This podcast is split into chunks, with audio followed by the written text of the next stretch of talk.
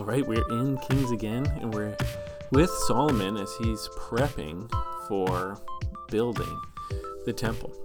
We're in chapter 5, and we're going to be meeting Hiram, who is the king of Tyre, and this is um, a beneficial relationship that Solomon has with somebody outside of Israel. And there's a bit of the fulfillment of the promise that Solomon's going to be working with a Gentile here, and they're going to have actually a good relationship for now. Uh, later on, we're going to see that things kind of go sideways a little bit a few chapters later. Um, when Solomon pays Hiram for the work, um, Hiram's not going to be super happy with how it goes, but for now, it's a good start. So, chapter 5. Now, Hiram king of Tyre, sent his servants to Solomon when he heard that he had been anointed, that they had anointed him king in place of his father, and Hiram always loved David. So this is great. There's this uh, good relationship with a Gentile, and this is a pre-echo of the son of David, Jesus, and how he is going to be the beloved of kings as well and they call him the hope to the nations, the one that kings bow down to. And so here we have a foreshadow of the gospel where King David, in his anointing, has other kings come and love him.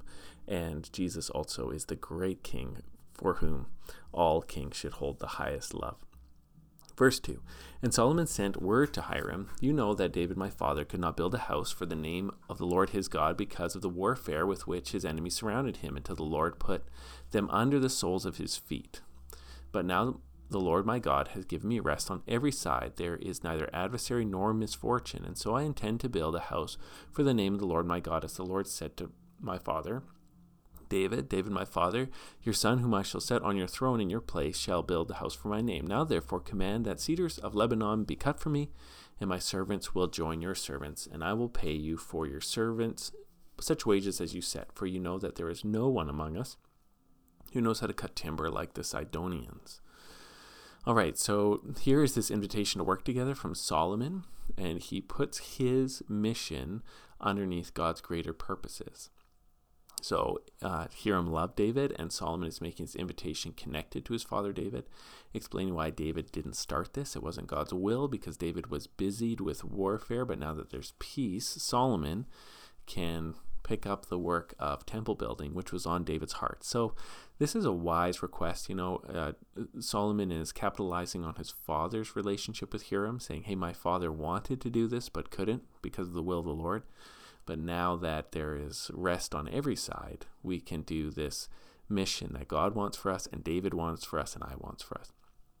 And then he also um, praises Hiram and the skill of their labors and said, Hey, we'll work together here and I'll pay you. So this is a good um, setup.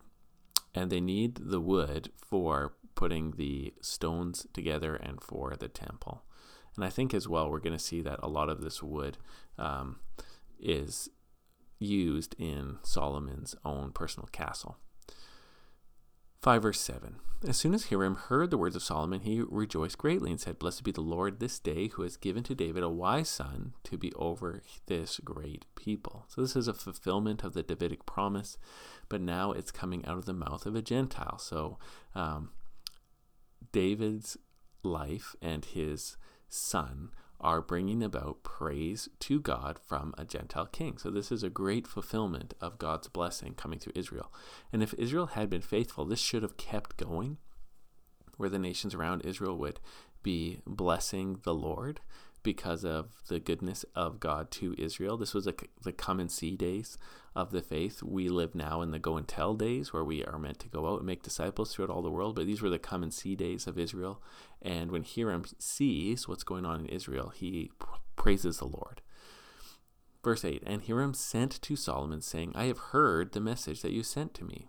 I am ready to do all you desire in the matter of the cedar and cypress timber. My servant shall bring it down to the sea from Lebanon and I will make it into rafts to go by sea to the place you direct.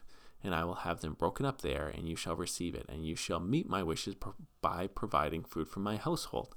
This is a great little interchange. We actually learn a little bit about the uh, ancient Near East economy and how they did their woodwork.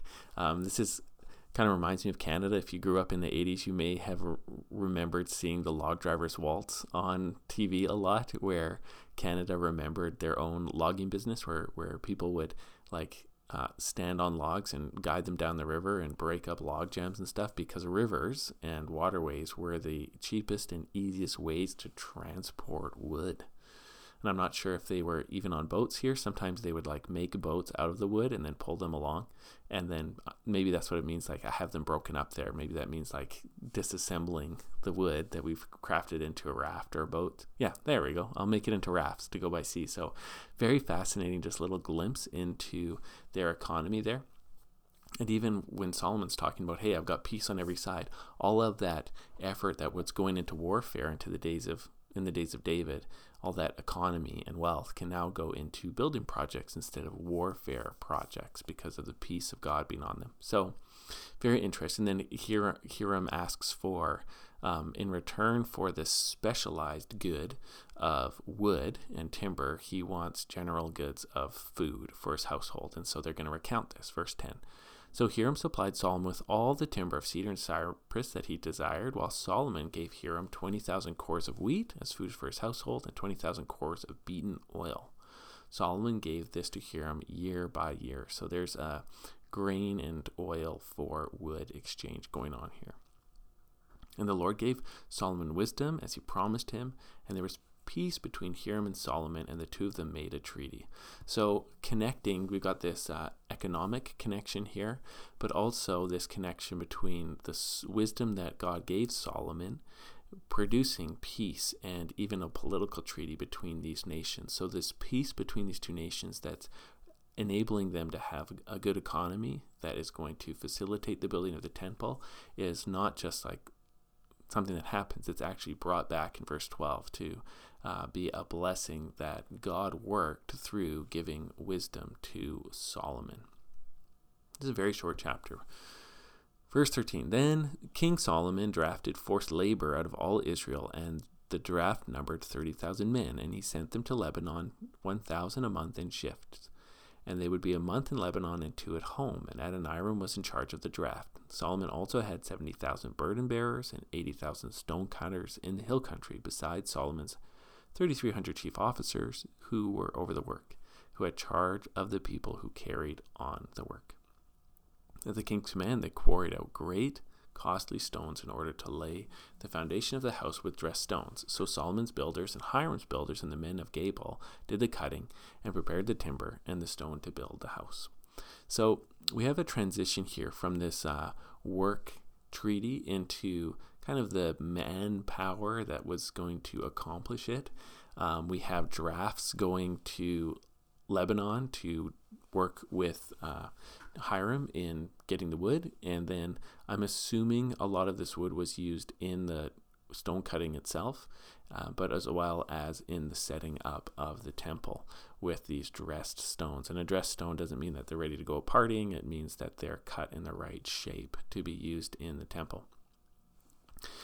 Um, so, and then there's a couple ways to read this. This is like a recollection of how much um, Israel was involved in building the temple. Uh, it could be as well just this sign of like once you're drafting Israelites, that's not great. You might remember when uh, King Solomon dies and Rehoboam comes up, the people ask for um, letting up on the amount of forced labor the Israelites are doing. It's essentially they're asking for a reduction in taxes because Solomon isn't asking for money from the Israelites, he's asking for time from them. So essentially, like if you're every third month of your life, you're going to work for the government, you know, that's like a, what would that be? 33% tax on your life or something like that. So this is um, quite involved. Now it's only 30,000 men. It's not all the nation, but um, then there's 70,000 burden bearers, there's 80,000 stone cutters. So it's adding up. A significant portion of Israel is involved in this uh, government work for building the temple. And this later on in Solomon's life is going to precipitate this quarrel between his son Rehoboam and the people. But at the moment here, this is like it's it's um, it's a, more of a celebration of Israel getting to work in bringing these stones together and building up this temple and how it's working together with a Gentile king, which is a good thing. It's a fulfillment of uh, the promise of God that the blessings of Abraham would overflow into blessings to the nations. And this is what it looks like is happening. As we go on later, we're going to hear about how all was not completely well, but now this is, we're off to a good start of people working together.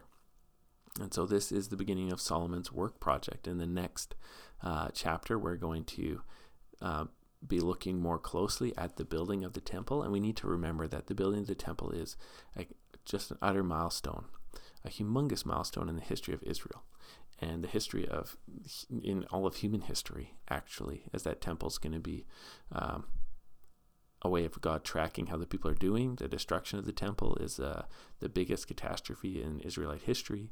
The rebuilding of the temple and Jesus' ministry in the temple and its second destruction under the Romans. And even now in Israelite history, there is conflict about the Temple Mount there and the Dome of the Rock that's there, and uh, the Jewish people are there. It's already still this area of conflict because it was uh, made holy uh, with the temple being built on it. So this is the beginning of it, this partnership with Hiram and the preparing of the materials for building the temple. And in the next chapter, we're going to see it started. Be blessed.